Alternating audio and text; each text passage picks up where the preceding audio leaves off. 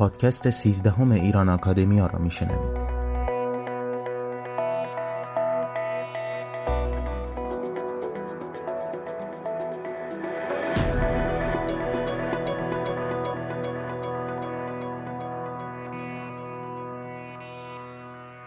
سلام دوستان. دوشنبه است و با اپیزود تازه‌ای با شما هستیم. در این اپیزود سخنرانی اصل باغری در کنفرانس ایران پس از چهل سال گسست ها و پیوستگی ها رو میشنوید این کنفرانس از سوی ایران آکادمیا با همکاری انجمن پژواک و دانشگاه لیدن در هلند در 11 ژانویه 2019 برگزار شد.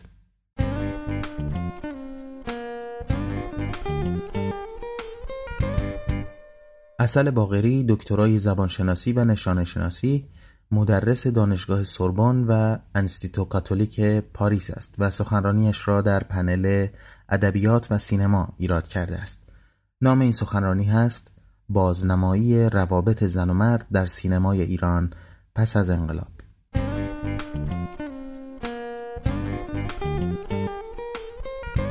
یادآوری می کنم که لینک های این سخنرانی و سایر لینک های مفید در زیر پادکست آورده شدن و شما می‌تونید این پادکست رو در iTunes، Podbean و سایر اپلیکیشن های پادکست و همچنین کانال تلگرام و سایر وبسایت های ایران آکادمیا بشنوید، دنبال کنید و به اشتراک بگذارید. با هم این سخنرانی رو میشنوید.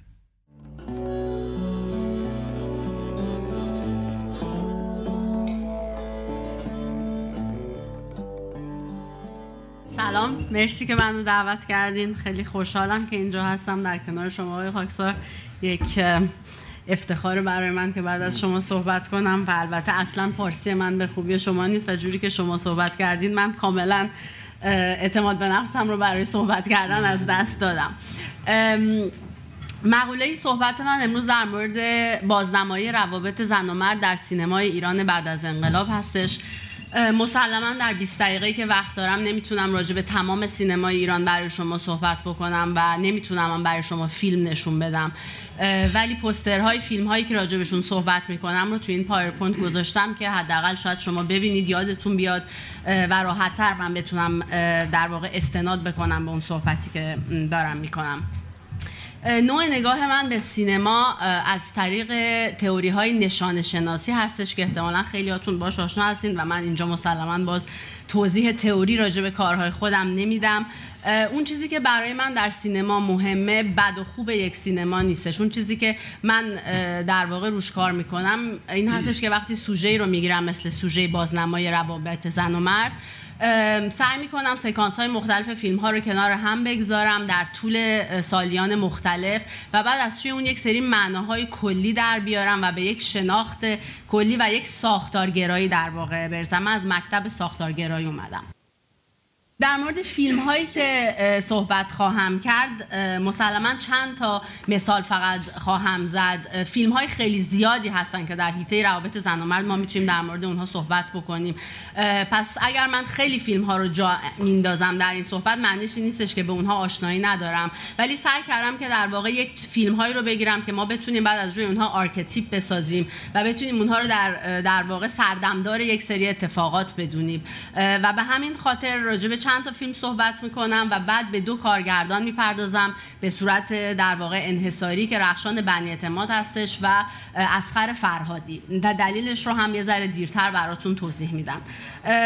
در فیلم هایی که من اینجا راجع بهشون صحبت می‌کنم خیلی مهمه که براتون توضیح بدم که این فیلم ها همه فیلم های مجاز هستن که در سینمای ایران ساخته شدن نشون داده شدن و همشون هم به گونه ای در سینمای ایران در واقع پر مخاطب بودن. این برای اینه که من بتونم سوژه ای رو که راجبش کار می‌کنم در واقع خلاصه بکنم و باز نباشه خیلی. سینمای ایران در واقع شناخته شده ترین سینمای خاور میانه هستش در جهان. سینمایی هستش که در سالهای اخیر به طور سالانه متوسط 150 فیلم بلند به جشنواره فجر معرفی میشن به جز فیلم هایی که معرفی نمیشن و بیش از 1500 مستند مینیمم ما در سال می‌سازیم. بعضی هاشون در واقع لیست داریم بعضی ها رو نداریم. وقتی اون چیزی که خیلی عجیبه در وقتی که ما راجع به روابط زن و مرد در سینمای ایران صحبت می‌کنیم مسلما مسئله ممیزی هستش. اون چیزی که همه رو تعجب زده می‌کنه حتی مخاطبان داخل ایران و به خصوص مخاطبان خارج ایران و دانشجویانی که من باشون در ارتباط هستم مثلا در کشور فرانسه مسئله ممیزی هستش که چطور با یک همچین ممیزی ما می‌تونیم چنین فیلم های رو بدیم بیرون. و برای همین هستش که این سوژه سوژه جذابی میشه برای کار کردن. و مسلما وقتی ما راجع به مسئله زن و مرد صحبت می‌کنیم نگاه ما به مسئله زن پررنگتر میشه. برای اینکه در مورد رابطه زن و مرد اون چیزی که بیشتر از هر چیزی پررنگه مسئله زنان هستش در سینمای ایران. وقتی که موقع وقتی که سینمای در واقع انقلاب اسلامی شروع به کار کردش دو سال بعد از شروع انقلاب سینمای جنگ سینمایی بود که همه ما اون رو میشناختیم و مسلما سینمایی بود که بیشتر براش بودجه گذاشته می‌شد یا تنها فقط برای اون سینما بودجه گذاشته می‌شد. ولی کم کم در کنار اون سینما یک سینمای خانوادگی هم درست شد. سینمایی که در اکثریت اوقات به روابط زن و مرد نه همیشه از لحاظ پیوستاش ولی مسلما بیشتر از لحاظ گسستهاش بهش میپرداخت و روابط عاشقانه بیشتر شاید در سینمای ایران در فراز و نشیبهاش در جداییهاش و در اینکه چطور آدم ها از هم جدا میشن طلاق می‌گیرن و اینها بیشتر سینما در سینما ایران نشون داده میشه. چرا؟ به دلیل اینکه مسلما به دلیل نوع جامعه قوانین اینها چیزهایی هستش که کارگردان هایی که به مسائل اجتماعی می‌خوان بپردازن رو بیشتر براشون جذاب هستش. اون چیزی که باز برای من جالب بوده قبل از اینکه باز به چند تا فیلم بپردازم این هستش که همونطوری که شاید همه ما می‌دونیم قبل از انقلاب 1358 ژانر مهمی که در سینمای ایران حضور داشت ژانر فیلم فارسی بودش که در واقع بیشترین production و تولیدها رو ما در فیلم فار فیلم فارسی داشتیم ولی اون چیزی که در فیلم فارسی همیشه دیده می شده در واقع روابط زن و مردی بوده زنهایی که به صورت ابژه ضعیف و تحت کنترل و نیاز به کمک داشتن و مردانی که همیشه برای نجات این ابژه ها از راه می‌رسن. و این از اولین فیلمی که آقای سپندا ساختن که حالا بعد بهش می‌پردازم حضور داشته. خیلی فیلم های کمی در قبل از انقلاب بودن بسیار حدود 600 تولید سینمایی ما داشتیم در قبل از انقلاب ایران. در این 600 تولید شاید بیش از 10 تا 15 تا فیلم رو من نتونم نام ببرم که به واقعیت زندگی زنان مشکلات زنان و روابطشون با مردها میپرداختن. که یکی از مهمترینشون و شاید یکی از اولین هاشون که من اینجا برای شما گذاشتم فیلم خشت آینه ابراهیم گلستان های سال 1343 که در نوع خودش مسلما یکی از مهمترین فیلم های کل سینمای ایران هست به دلیل نوع واقعیتی که نشون میده در رابطه زن و مرد توی این فیلم و همینطور زنی که می‌تونه برای خودش تصمیم بگیره. چیزی که در سینمای ایران قبل از انقلاب تقریبا وجود نداشتش به جز در ده 15 فیلم. بعد از انقلاب مسلما در اوایل ما سینمای زنان رو نمی‌دیدیم. زنها کاملا محو شدن در سینمای ایران. یکی از دلایلش هم به نظر من و بقیده من این بود که در گیروداد انقلاب و در گیروداد اینکه چطور ما می‌خوایم سینمای ایران رو اسلامی بکنیم و چطور می‌خوایم سینمای ایران رو پاکسازی بکنیم. پرداختن به مسئله زنان مسئله بسیار پیچیده ای می‌شد. برای اینکه در جامعه‌ای که در حال تغییر و تحول بود و قوانینی که همینطور در حال در واقع شکوفایی بودن و قوانین جدیدی که هی برای زنان صادر می‌شد نشان دادن این زنها در سینما ایران خیلی پیچیده بود. و به همین دلیل بود که کارگردان های مهم ما از مقوله زنان کاملا جدا شدن و رفتن در روستاها و شروع کردن به پرداختن به زندگی های اولا روستایی و دوم به مسائل کودکان پرداختن. از جمله عباس کیارستمی. چندین سالی که گذشت تقریبا میشه گفتش شاید 6 7 سال از این ماجرا که گذشت کم کم سینماگران متوجه شدن که اصلا نمی‌تونن زنان رو از مقوله سینما جدا کنن. برای اینکه حتی شما اگر بخواید به یک داستان جنگی بپردازید در یک جایی یک زنی حضور داره. و کم کم شروع کردن به آوردن پرسوناژ های دوباره زن در سینمای ایران در جایی که ولی در پلان دوم. یعنی هرگز شخصیت های اصلی فیلم زنان نبودن. درست دیده نمی شدن همیشه در بکراند قرار داشتن. لباس هاشون لباس های گشادی بود. هیچ چیزی از بدنشون اجازه نداشت نشون داده بشه. صورت هاشون رو در پلان نزدیک نمی‌تونستیم ببینیم. و از لحاظ کاراکتر هم باید حتما شخصیت هایی که اکثریت مادر بودن مادرانی دلسوز به قولی مقدس مادرانی که تلاش می‌کردن پسرانشون رو یا همسرانشون رو به جنگ بفرستن و در واقع مردانشون رو به تعالی برسونن. تا اینکه تقریبا دوازده سال از سینمای از شروع داستانهای سینمای ایران اسلامی میگذره و کم کم یک جوی باز میشه و رو به اتمام جنگ میریم و در اونجا شروع میشه خوشبختانه نشان دادن زنان در سینمای ایران. اولین فیلم مهمی که متاسفانه کارگردانش هم دیگر در ایران نیست. فیلم باشو غریبه کوچک بهرام بیزایش 1986 1989 فیلم سه سال پشت در واقع سانسور باقی میمونه. تا اینکه جنگ تمام میشه و اجازه پخشش رو آقای بیزایی پیدا می‌کنه. اون چیزی که در این فیلم بسیار برای روابط زن و مرد مهم هستش با اینکه مردی زیاد در این فیلم حضور نداره در واقع حضور سوسن تسلیمی به عنوان یک زن در شخصیت اول فیلم هستش. و در واقع پلانی که بر عکسی که از پلان براتون گذاشتم یکی از مهمترین پلان های سینمای ایران امروز هستش. به دلیل اینکه این اولین باری است که یک بازیگر زن بعد از انقلاب به دوربین مستقیم نگاه می‌کنه. و نگاه کردن به دوربین و پلان نزدیک از این لحظه به بعد در سینمای ایران آزاد میشه. و خب این مسئله خیلی مهمی بود به دلیل اینکه یکی از دلایلم که اجازه نمی‌دادن فیلم پخش بشه همین صحنه بود. و خب می‌بینیم که این نگاه بسیار نگاه مهمی هستش نگاه مستقیمه که در واقع نگاهیه که به کودک داره میشه ولی کودک رو ما نمی‌بینیم. و در باعث میشه که بازیگر به ما نگاه بکنه و مسلما فکر کنم اهالی سانسور متوجه شدن که این نگاه تغییری رو در بالا پایین های احساسی مردانه در سالن ایجاد نمی‌کنه و خوشبختانه بعد از این ما تونستیم که زنها رو در پلان نزدیک ببینیم با نگاه مستقیم.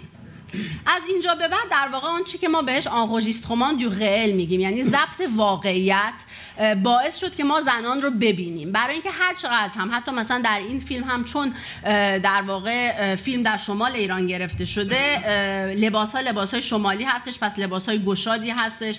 ما بدن زن رو نمی‌بینیم از نزدیک و غیره. ولی به هر حال اون چیزی که مهمه اینه که از لحظه ای که ما می‌تونیم از نزدیک دوربین رو جلوی بدن زنان بگذاریم چیزی از زنان دیده میشه که هر جوری هم باشه با سانسور قابل محو شدن نیست مگر اینکه شما یک مداد سیاه بردارید و شروع کنید به سیاه کشیدن. و این در واقع ثبت واقعیت بودن زنان از این لحظه در سینمای ایران شروع میشه.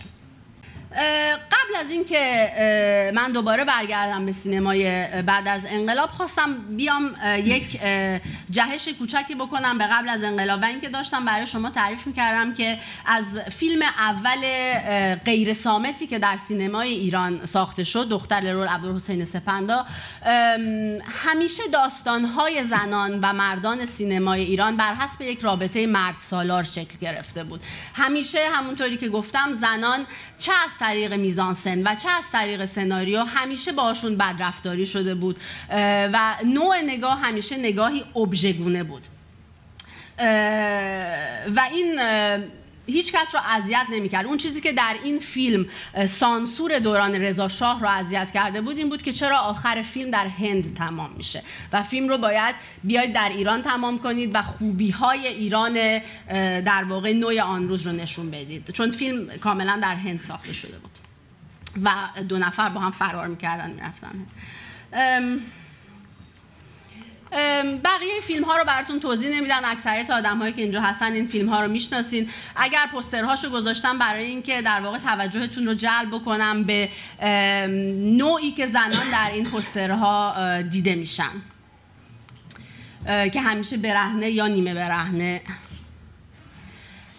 در این مابین همونطوری که گفتم فیلم های, فیلم های هم بودن که به واقعیت زندگی زنان می پرداختن یکی از این فیلم ها برای من شوهر آهو خانوم هستش داوود ملاپور که 1968 11 یعنی سال قبل از انقلاب ساخته شده. این فیلم یکی از تنها فیلم هایی است که در واقع نه تنها ولی یکی از تنها فیلم هایی است که به مقوله مشکلات زنان می‌پردازه. زنانی که جدا شدن با مرد دیگه دومی زندگی می‌کنن مردی که زن دوم داره. و در این فیلم ها می‌بینیم که روزمره یک زنی که سعی می‌کنه با مردی که زن دیگری داره و سنش از او بزرگتره زندگی بکنه.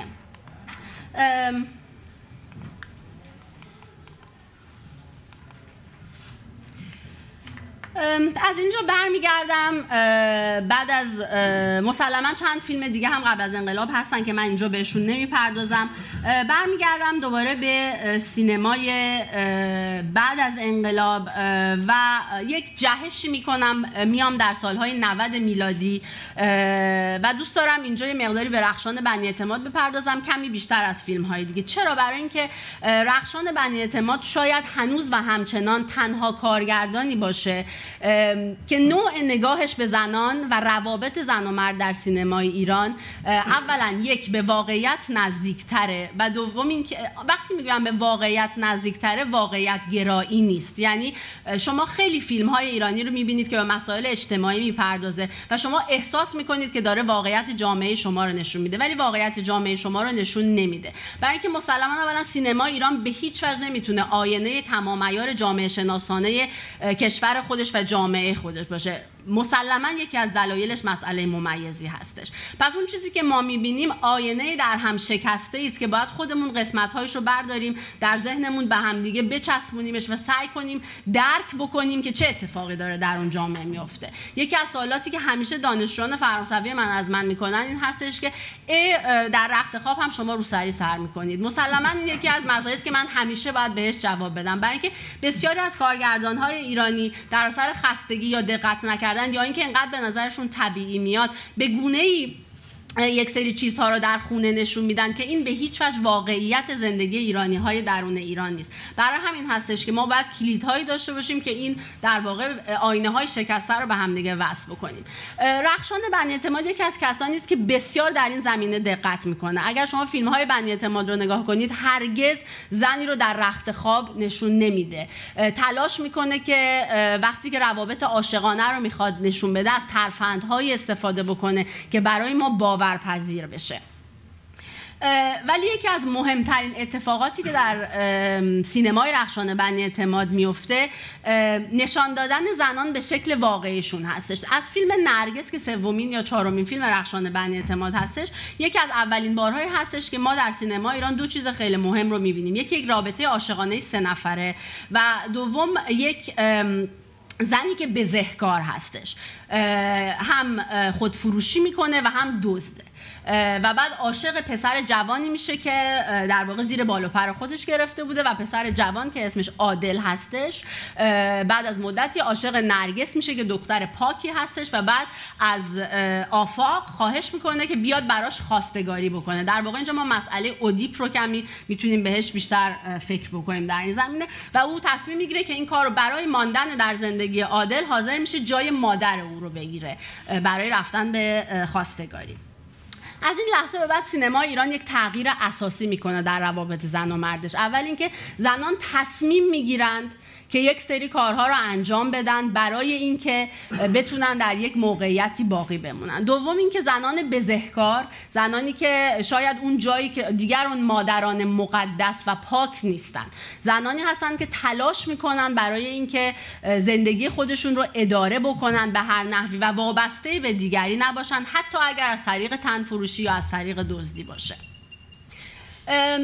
در تمام در فیلم های دیگر بنی اعتماد هم همیشه روابط زن و مرد نقش پررنگی داشتن حتی وقتی مردان حضور ندارند. در چندین فیلم رخشان بنی اعتماد ما ببینیم که یا مردان حضور ندارند و یا حضورشون حضور کمرنگی هستش. باز این برمیگرده به اون چیزی که رخشان بنی اعتماد در مستندسازی چون مستندساز بوده از جامعه ایران دیده و اینکه زنان چطور می‌تونن به تنهایی همیشه بار زندگی رو به دوش بکشن. و در جایی هم که می‌خواست روابط عاشقانه در واقع قشر روشنفکر متوسط رو نشون بده مثل بانوی اردی بهشت کار جذابی که کرده این رو که مرد رو از صحنه حذف کرده. یعنی در واقع معشوق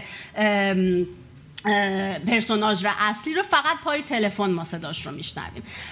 این وقتی که در مصاحبه که چند سال پیش من با رخشان بنی اعتماد داشتم و ازش پرسیدم به چه دلیل در روسری آبی شما رابطه عاشقانه بین یک رئیس کارخانه و دختر فقیر رو نشون می‌دید کاملا ولی در بانوی اردی بهش معشوق این زن رو اصلا نشون نمی‌دید دلیلش چی هستش؟ و جواب رخشان بنی اعتماد خیلی برای من جالب بود. رخشان بنی اعتماد می‌گوید در نشان دادن روابط عاشقانه در قشر متوسط و در قشر فرهیخته بسیار کار سختی هستش در سینمای ایران. برای اینکه نوع روابطی که زن و مرد در اون قشر از جامعه دارن روابط بازی هست و نشون دادن اون در سینمای ایران کاملا غیر ممکنه.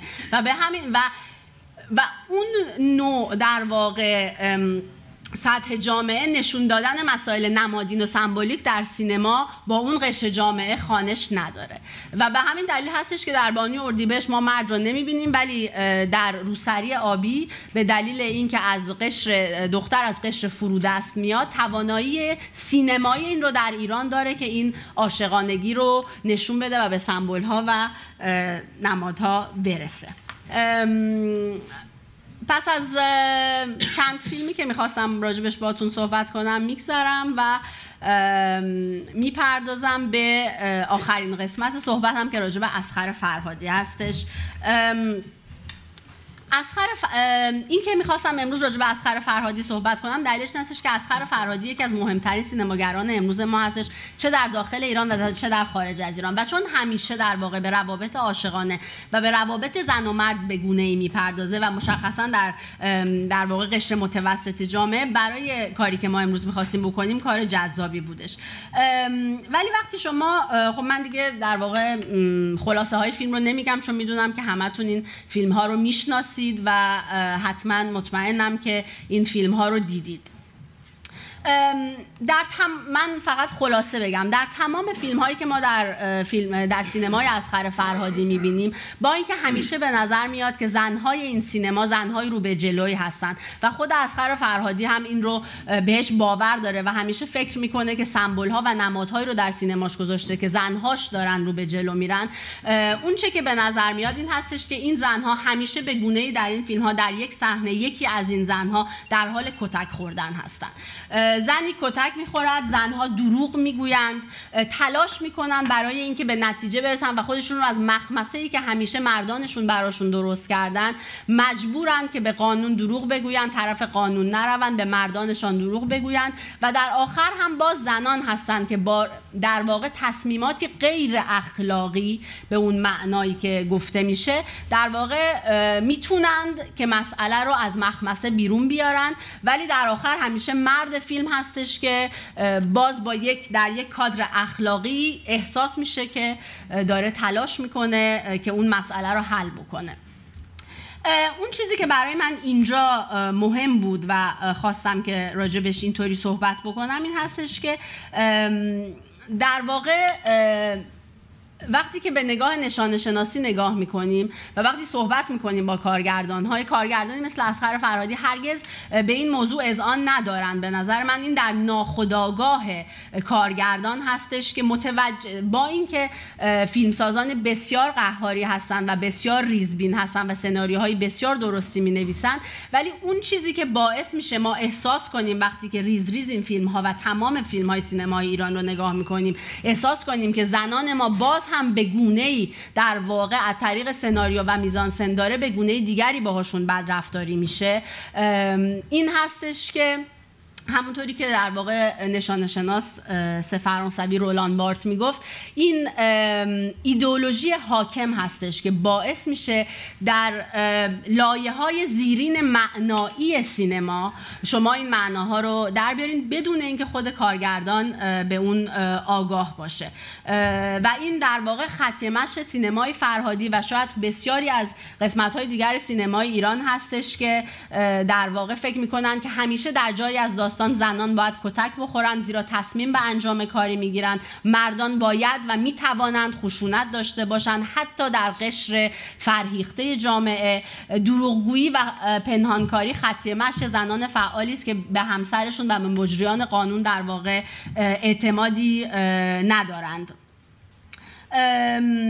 این ایدئولوژی فراگیر پنهان به نظر من چیزی هستش که ما هممون چه منتقد چه تحصیل کرده چه دانشگاهی و چه هنرمند باید بهش فکر بکنیم. چون این ایدئولوژی فراگیر پنهان اون چیزی هستش که در لایه های زیرین معنایی تمام جامعه ما حضور داره و ما اگر بهش دقت نکنیم همونطوری که ما سعی می‌کنیم به عنوان متفکر یا هنرمند بر روی معناهای جامعهمون تاثیر بذاریم جامعه با معناهای خودش روی ما تاثیر می‌ذاره. فکر کنم که همین جوری بهتر باشه که این صحبت رو تموم کنم و از از اون تشکر می‌کنم از اینکه برنامه